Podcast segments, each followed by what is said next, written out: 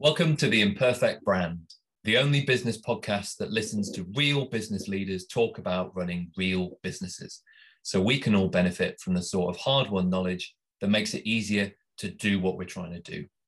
I'm Benjamin Catley-Richardson, your host, and today I'm speaking with Steve Pearson, founder of Valve and Process Solutions in Chesterfield. Valve and Process Solutions specialise in providing key equipment to the processing industry. They're the ones who keep us fed, watered and supplied.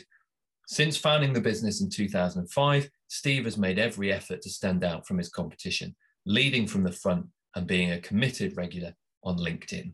Steve, welcome to the podcast. Thanks, Ben. Thanks for having me. Thank you for coming along. I've got a question to kick us off with just to break the ice. And I think it's really relevant to you, but also to many businesses, which is how important do you think it is for the head of a company like you to be visible to your clients, such as through LinkedIn or your marketing? Good question to start off, I think. I think it's very, very important. I think, you know, when you first start a business, it's just you and you're doing the work and you're toiling away at the job. As I've learned more over the years, I've kind of, you know, done a bit of, you know, research into brand and things like that. And you see a lot of the big companies, and I know we're trying to, you know, analyze what big companies do, but break it down into what smaller businesses can actually take away from it. But you look at all the great companies and they've all really got a figurehead, you know, so you look at Amazon's got Jeff Bezos, you know, Tesla and SpaceX have got Elon Musk, you know, Microsoft have got Bill Gates.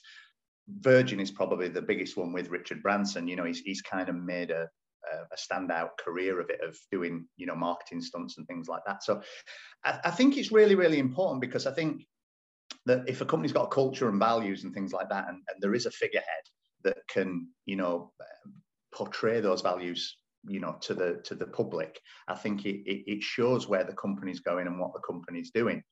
It's very, very hard to do as a small business. You know, you almost, you know, I think sometimes people see what you're doing on LinkedIn and social media and they think, oh, you know, that guy wants to be famous, or that guy wants to do this, that, and the other. And you do have that little bit of a doubt in your mind. But for me, it's been important, especially on LinkedIn, to try get in front of the camera, try get my hands dirty and show people some of the behind the scenes nitty gritty of what we actually do.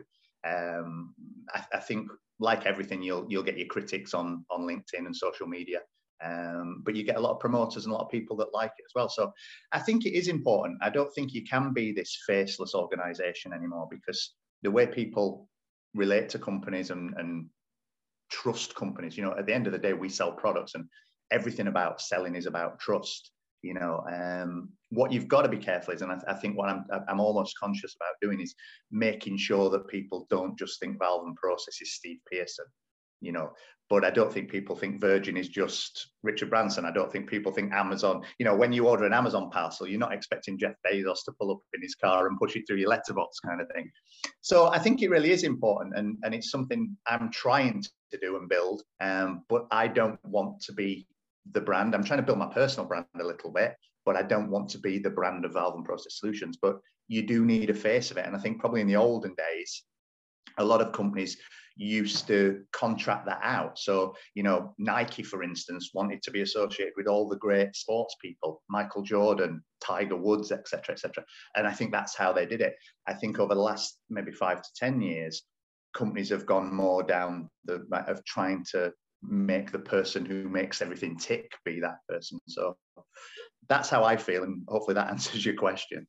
Yeah, definitely. I think it hooks into why I started the podcast in the first place, really, because like you talk about this idea of a personality, of a figurehead at the heart of a business, and yet not being what the business is, but it's about being relatable. And I hate it when you hear people talking about being real and being human and stuff like that. But, you know, I think we were talking just before we started the interview about the fact that imperfection is kind of being genuine, isn't it? You're being genuine by showing that you're human, by, like you were saying, dropping the screwdriver or, you know, fluffing up the line or whatever, and that actually you create a human face to the business, which makes it easier for people to then think about working with you. And, you know, with the podcast, I wanted to help people to get to the people like you behind the business and understand what you've been through. And I mean, you know, we're here, obviously I've invited you today to talk about our own imperfections and to reinforce that fact that learning is really just failing in the right direction. So to kind of get to that element of personality, what from your background, from your personal career, have you got to share with us? What imperfect moment have you got to share with us?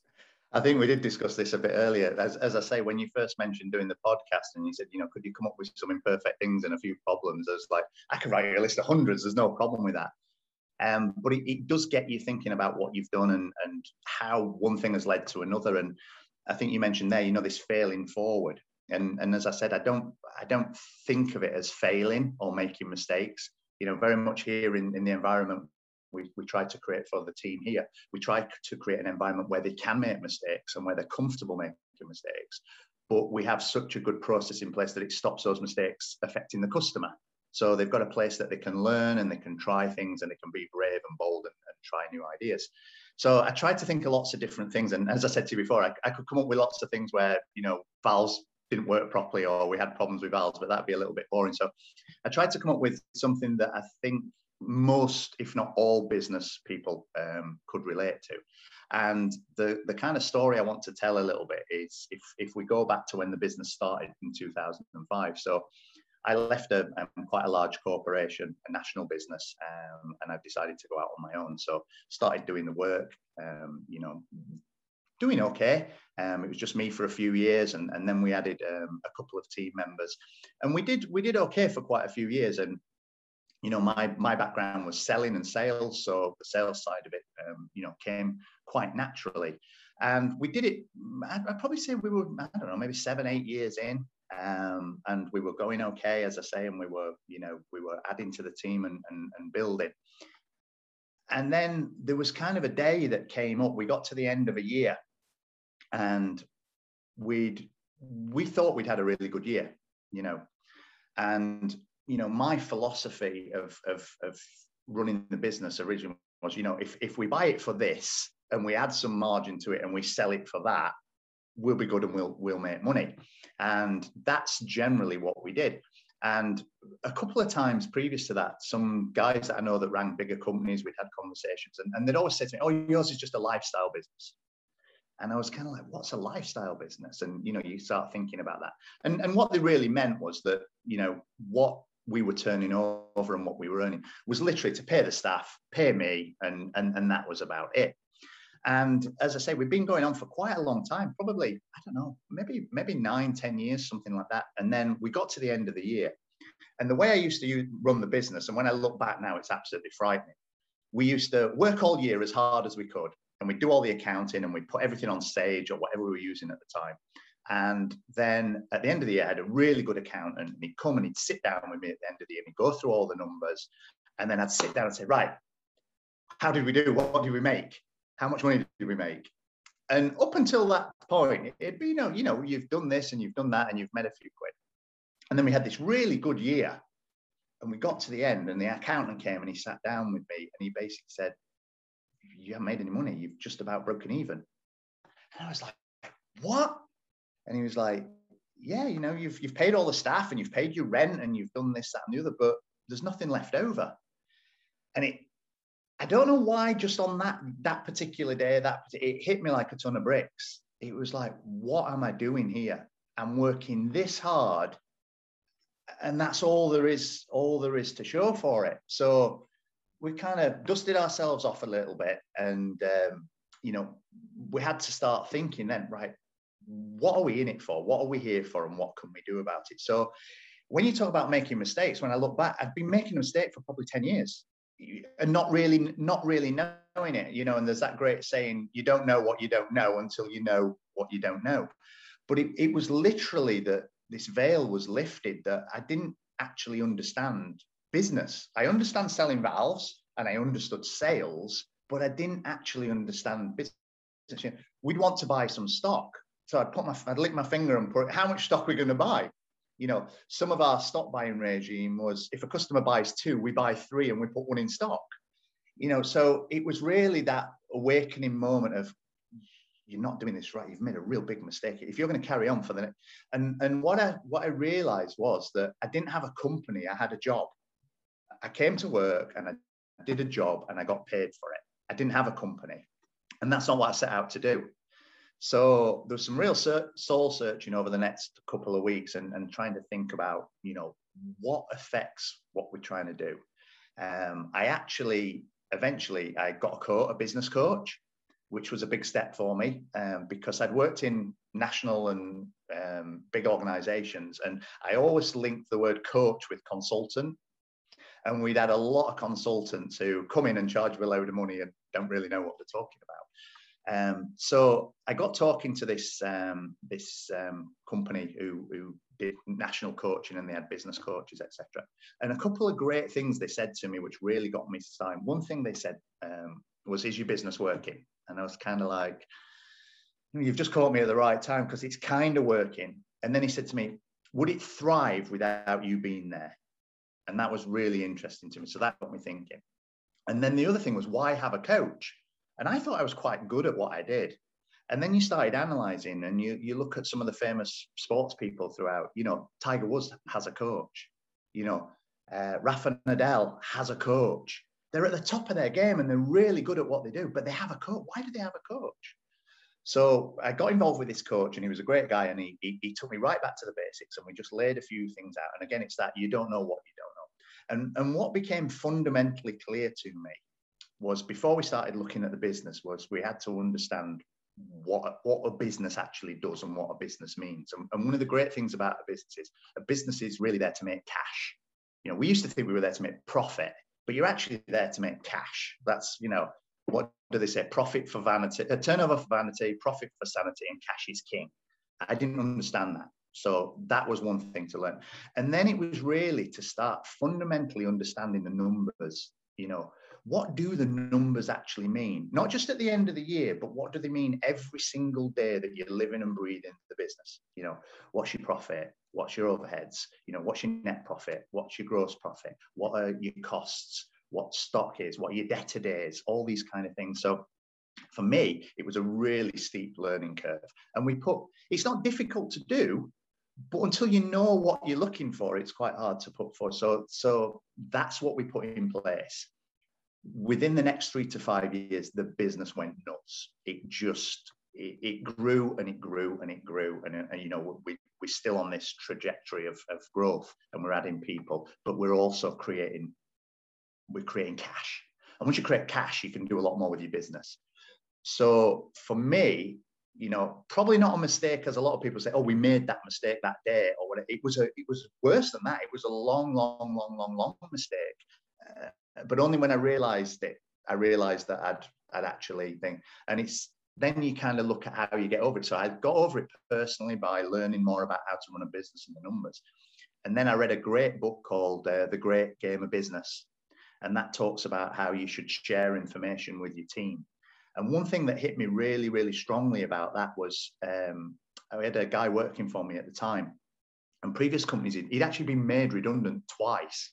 And he came to work for us, and we share the numbers with the team every day. So every day, every week, every month, every quarter, every year, we share all the numbers. What's the sales? What's the turnover? What's the profit? What are the overheads, et cetera, et cetera. Even the guy who runs the warehouse for me comes in, and he can tell you what our numbers are. So we've got this kind of open book policy. And it came to me when this young guy came to me, and he said, "Do you know what?" He said, "It's such a breath of fresh air working here, because we actually know what's going on." He says, "When I was made redundant," he said, "basically, the bosses walk in one day, they call you all into the office and say, 'Oh, we've had a terrible year, or we've had 2 terrible years, and we haven't made any money, and we've got to lay people off.'" And he said, "If we'd have known that 6 months ago or 12 months ago, we could have worked to try help and do something about it." So that really galvanized what I was trying to do then. And ever since then, we've had this really open book policy with the team. And over the last few years, we've added 3, 4, 5, 6, 7 staff, whatever, and they've come from big organizations. And they come in, and they're almost amazed, because they work in their own little departments in these companies, and they don't know what the goal of the company is, or what the company's trying to do, or how much money the company's making, or whether they're close to getting. You know, I say to a lot of people, "Do you have a bonus in your company?" And they'll say, "Yeah." And I'll say, "Okay, do you know how to get it? Do you know what you need to do to get your bonus?" And they're a bit like, "Well, no, really, it's just paid at the end of the year. Maybe if the bosses feel like we should get the bonus." So we did that. And then I just realized then that I needed to extract myself and start working on the business rather than working in the business, and have this great overview of I'd say great overview, but where's the business going? You know, in my analogy, you know, the sales team, the ops team, etc., you know, they're in the forest cutting down the trees. I need to make sure we're in the right forest. And it's having that general overview really of, is that what we're doing? So yeah, that was, you know, if I can pick the one thing out over the last, you know, 15, 16 years or so, that for me was a big mistake. And I beat myself up a little bit, thinking, well, what if I'd realized that in year one or year two or year three, where would we be? But again, I think like you talk, that's the imperfectness of it. If anybody runs a business and they think it's going to be perfect from, then you're in the wrong job. You really are. So hopefully that answers your question. Yeah, because I think it really hooks into this idea of the personal and the business and the thing about you and the thing about the people that are working for you. And you really summed it up perfectly in that way when you said you discovered you had a job, not a business to run. And that, I think, in a way, you know, when you start a business, it always is going to feel more like running a business than having a job because, well, A, you don't have the security, do you? You don't have that, you know, somebody paying you, you are in control. And then it's almost inevitable. You know, you talk about if only you knew this at the beginning, but you almost, there are lessons you can be told and things you can be helped to see, but then there are things you have to experience and you almost have to go through an order. And it's that idea of, you know, if you knew it back at the beginning, maybe it would have stopped you actually even starting a business in the first place, because you would have gone, oh, I can't handle this. This is a huge endeavor. All I want to do is run my own business and be my own boss. And I don't want all this other stuff. And it only really comes along, like you said, when you've built something that's doing so well and so large that suddenly you need to take a different role.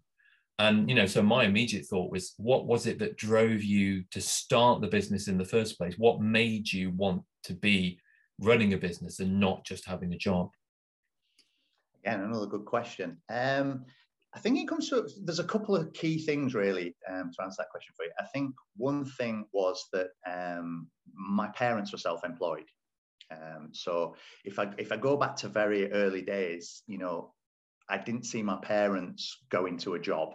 I didn't see them going out, you know, my parents had shops and various different things that they'd done. My dad had been an engineer and then he gave that up to actually open a shop. But, you know, I always saw that they were in charge of their own destiny, as it were, you know, and that kind of thing. So I think from that side, that was probably early formative without you really knowing it, that, but you were seeing every day that, you know, your parents didn't have somebody telling them what to do and you have to be here at a certain time and you have to go there and you have to do this. So that was interesting. And then really it just came about, I think I was working for a national company who do very similar to what we do. And we were owned by a much bigger company. And we used to go to board meetings and things like that because I'd worked my way up and I was at quite a senior level within the company. And you'd sit down and you'd have to go through your numbers and you'd have to do this, that, and the other. And you were reporting. And basically, in my opinion, they didn't get it. You know, they had a really big successful business and we were like a bolt-on to it. But because we didn't do what all the other parts of the business did, they didn't really understand it. And, you know, there was a lot of people that got wheeled into the meetings and, you know, everything was done off spreadsheets and it was done. And I know I've just talked about numbers and how important the numbers are, and they are.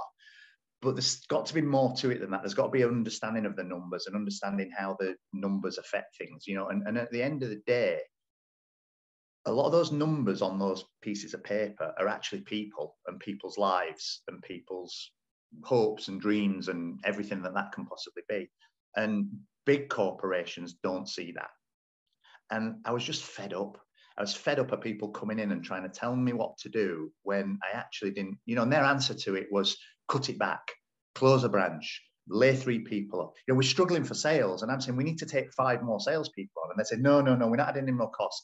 Best way to do is cut your cloth accordingly and lay people off and do this, that, and that. And I got to a point where, unfortunately, I'd been involved where I'd been told that we had to close branches and we had to, and sitting across the table from somebody and actually making them redundant is one of the worst things I've ever had to do in my life. And when I started my own business, I more said, that is not a route I'm going to go down. And we have a saying here that when we create a job now within Valve and Process Solutions, it's a position for life.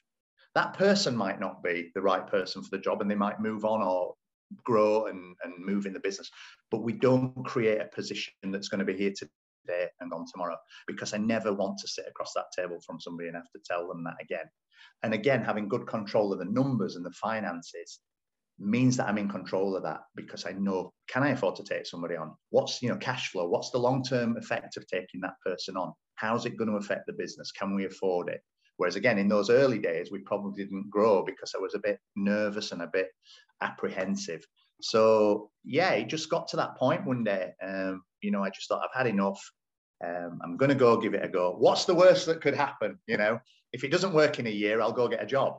You know, and then you do it for a while, and it gets to the end of the first year and you haven't quite done what you thought, but you're too far into it, and it's like, I'll give it another year, and I'll give it another year. And that's really what it was. I was just kind of a few of those things that I'd had to do that I didn't think were right and I didn't want to do that, you know, led me to do it. And then I think on the back of that, it's what does having your own business give you? You know, for me, it gives me freedom. You know, I don't play well with others. It's, you know, it's quite good to be able to be in charge and decide what, you know, if I don't want to come into work in the morning, I don't have to come into work. I always do, but because it's a different thing that drives you. But it's just having that flexible and, you know, it's great now. I've got a young family, you know, I can take to school in the morning, I can pick them up, I can take swimming lessons, etc., etc. The work still gets done. It just gets done in a different way. So I think that two things, one, having to be told what to do and doing things you didn't like, but also that vision of how life can be better and the freedom that it can bring. And you know, there's a long way between those two things, but that's really how it happened. I think that's lovely as well, because to, you know, what we're obviously going to go on to next kind of hooks into this is this idea of the challenge that's facing you, but also we've talked all the way along about, you know, you're the face of the business, but you're not the business. You're working to improve the business rather than being caught in the day-to-day business.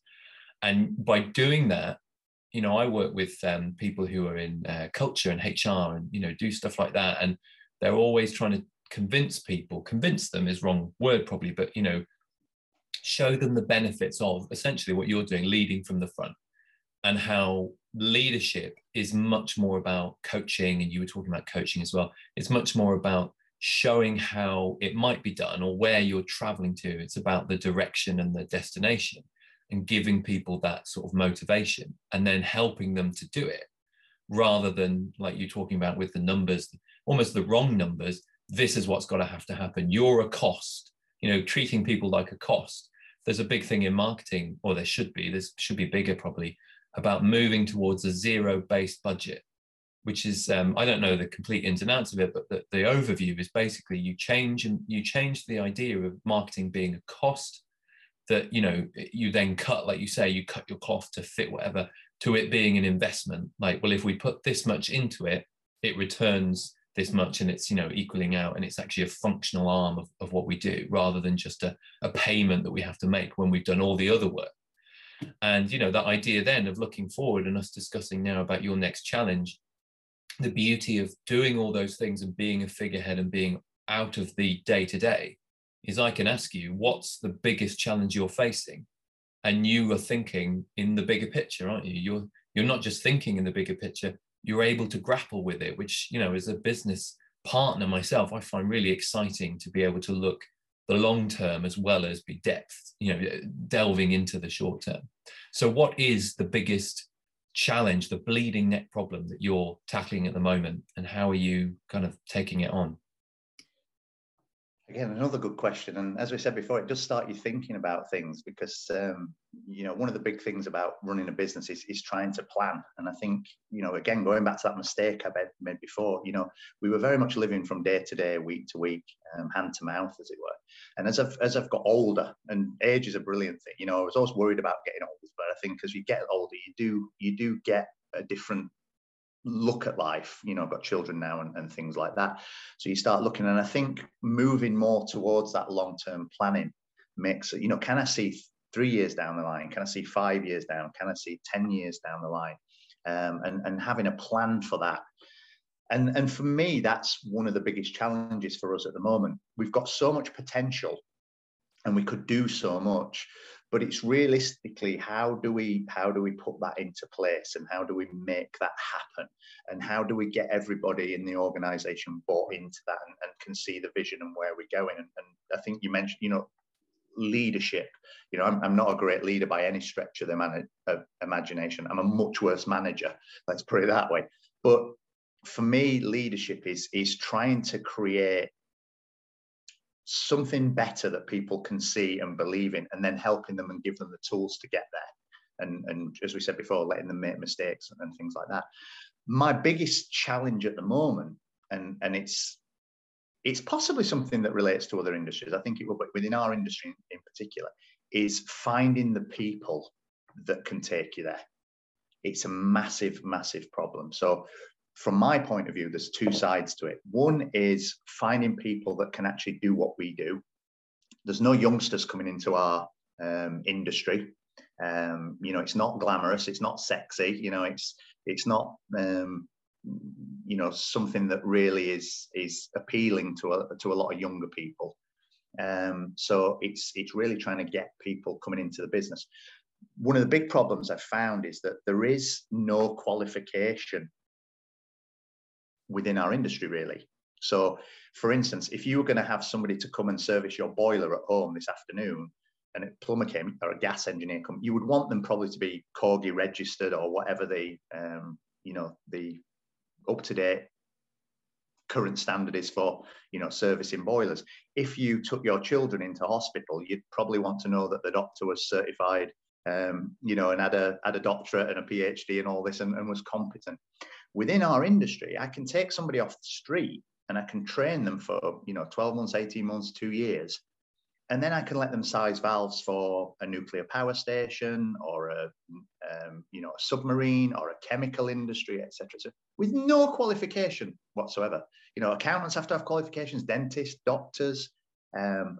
So that's one problem for me at the moment, is that there's no real training program or things that people could buy into. And I know there's a lot of people out of work at the moment. I know there's a lot of people losing their jobs and being furloughed, but there's no entryway to get into our industry. You can't, you know, my friend wanted, he was out of work and he wanted to be a plasterer. So he paid a couple of £1,000 and he went on like an 8-week plastering course. And at the end, he's qualified as a plasterer. He set his own business up and he can go and plaster people's houses and earn a living. If you want to get into the valve industry, there's no real way to get into the valve industry. You can apply. You know, you might have an engineering qualification, or you might have a like type qualification that may have some transferables, but you can't really say, well, look, so a lot of it goes down on experience. But then again, you get two people who are good candidates for the job, but they've got no way of clarifying or classifying how well trained they are. You know, somebody could say, well, I'm qualified to valve level 6. And the other person says, well, I'm only qualified to valve level 1. That gives you a way to do it. So to get over this, I've actually started a new company called the Valve Academy, and we're actually trying to, it's an e-learning platform. And we just started off with one module at the moment, which is Valve Fundamentals, and people can go on there, they can buy the course, and it gives them Valve Fundamentals. So when they go to if you, for instance, Ben, wanted to get into the valve industry, you could do that course. At least you could say to the employer then, look, I've took some time and I've done this little course. It's not much, but it's an entry level, and I'm some worth to you now. I've got a little bit of value. So that's what we're doing with that to try and solve that problem. The other problem I have, and I think this is the thing that I think goes across every industry and will hopefully be relatable to some of your listeners, is people don't seem to want to work on themselves. They seem to want to do a job, but they don't want to make themselves better, or they don't know how to make themselves better, if that makes sense. You know, and Jim Rohn, who's a great speaker, I've got a lot of his stuff, you know, he says, if you work on a job, you'll make some money. If you work on yourself, you'll make a fortune. You know, but it's, you know, when people come for interviews, it's like, what was the last business book you read? What was the last podcast you listened to? What was the last training course you went on? You know, what are your 4 or 5 business goals that you're looking to work towards? What are your 4 or 5 self-improvement goals that you're looking to work towards? You know, most of them will come up and say, oh, I'm trying to lose a bit of weight, or I'm trying to give up smoking or anything. But there's not many people that are trying to make themselves better. And that comes through in the level of employees that you get. You know, and don't get me wrong, we always need the people that want to come at 9 o'clock in the morning and check out at 5 o'clock. And that's absolutely fantastic. You know, industry, the world needs those kind of people. And there's a lot of people that just think, yeah, I just want to do my job. I want to go in the morning, go home at night, switch off, and I'm going to go do something because I'm much more interested in that. But the people we need to build the future need more than that, you know, and they need to think differently, and they need to be, as you say, willing to fail and willing to make mistakes and willing to fail forward. you know, I'm only better at this than somebody else because I failed more times than somebody else has. You know, that's it. You know, we have a saying here in the company, anybody who can make a mistake that I've not already made, I'm going to give them a prize because I've made them all. You know, it's not because I'm wiser or I'm more intelligent or I'm smarter. I've just done more of it and failed more times. I think, you know, when Thomas Edison invented the light bulb, you know, I think it's his 1001st go at it. People think he just invented the light bulb. He'd failed 1,000 times before he did it. So from that point of view, for me, it's those two things. One for my industry is that there's no real way to get good trained, good caliber people. And then the other thing is, the people that we've got and every other organization has got is what can we put in place to develop them and help them grow and make them better. And for me as a leader, if that's the right term, that's really what I'd like to, you know, it's no good me being fantastic. I need all my team to be fantastic, and everybody in their business needs all their team to be fantastic. And that's really the biggest challenge for us at the moment is who can pick up the baton and run the next bit and pass it on to somebody else. Because in the early days, as you said, the first 3, 4, 5 years, you can do it all yourself. And then you realize that staying up till 1 o'clock in the morning doing invoices is not the right thing, or coming in at 4 o'clock in the morning to build Valve packages up is not the right thing. And that's when you stop doing the job and you say, right, I need somebody to do this and I need somebody to do that. And my goal really here now is to work myself out of a job. And I joke with the team here, you know, when all the positions are filled that you don't need me, that's where I'm going with it. But we do need people to pick up the, you know, the man, and the younger ones especially. You know, your future is so bright, but you've got to invest in yourself, and trying to get that switched on them is, it's a challenge. It's a challenge, and that's, you know, that's where we are at the moment.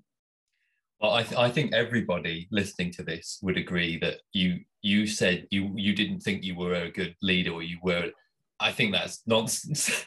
Steve, everything you've just said is exactly what a leader should be in my eyes. And it's exactly why I started the podcast, to meet people like you and to try and demonstrate to other people that really, it doesn't matter about the industry. It doesn't really matter about the products you sell or the services you provide, because it's the lessons and the sort of the business acumen, if you like, that we need to share, and those stories that you're talking about how you learn then how to be a better leader. And now, as you say, you're trying to make that investment in other people easier for them to make for themselves. And that's just really, really exciting. I think you should be absolutely commended. Oh, and, you know, I really, really appreciate your time coming along, and I'm really, really enjoyed that conversation. So thank you so much for coming on to the podcast. That's been great. Thanks for having me. My pleasure. Well, take care and all the best with all your endeavors. Thanks, Ben. Thanks care. A lot. Take care. Bye.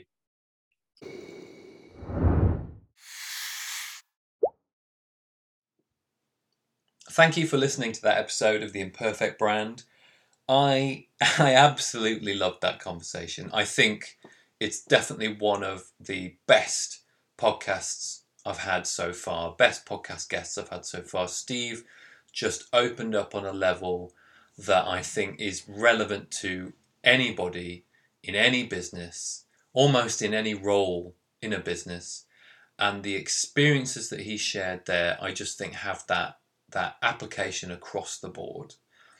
I said it in the podcast interview, but this is why I started doing this thing, because it was interesting to talk with Steve about what he might share on the podcast and the topics we might cover. And I've had this with other guests, that people are worried that it will be too much about their industry. They're worried that, or they're just, you know, concerned that they might not be interesting enough for me because they're talking about their company or their industry.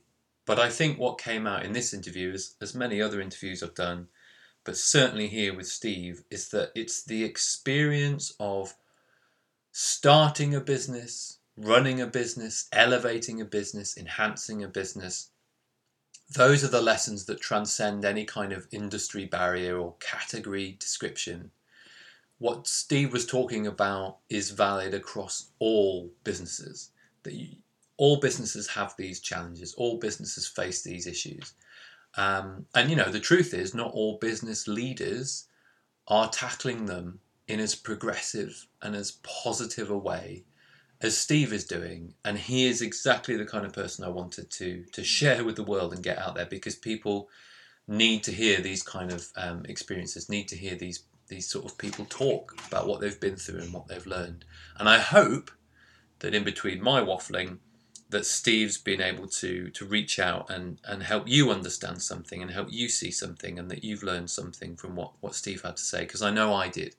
And as I say, I really, really enjoyed that. So thank you very much, Steve, and thank you for listening.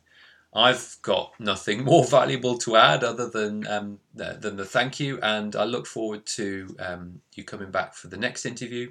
And of course, Forza. Forza, everybody. Until next time.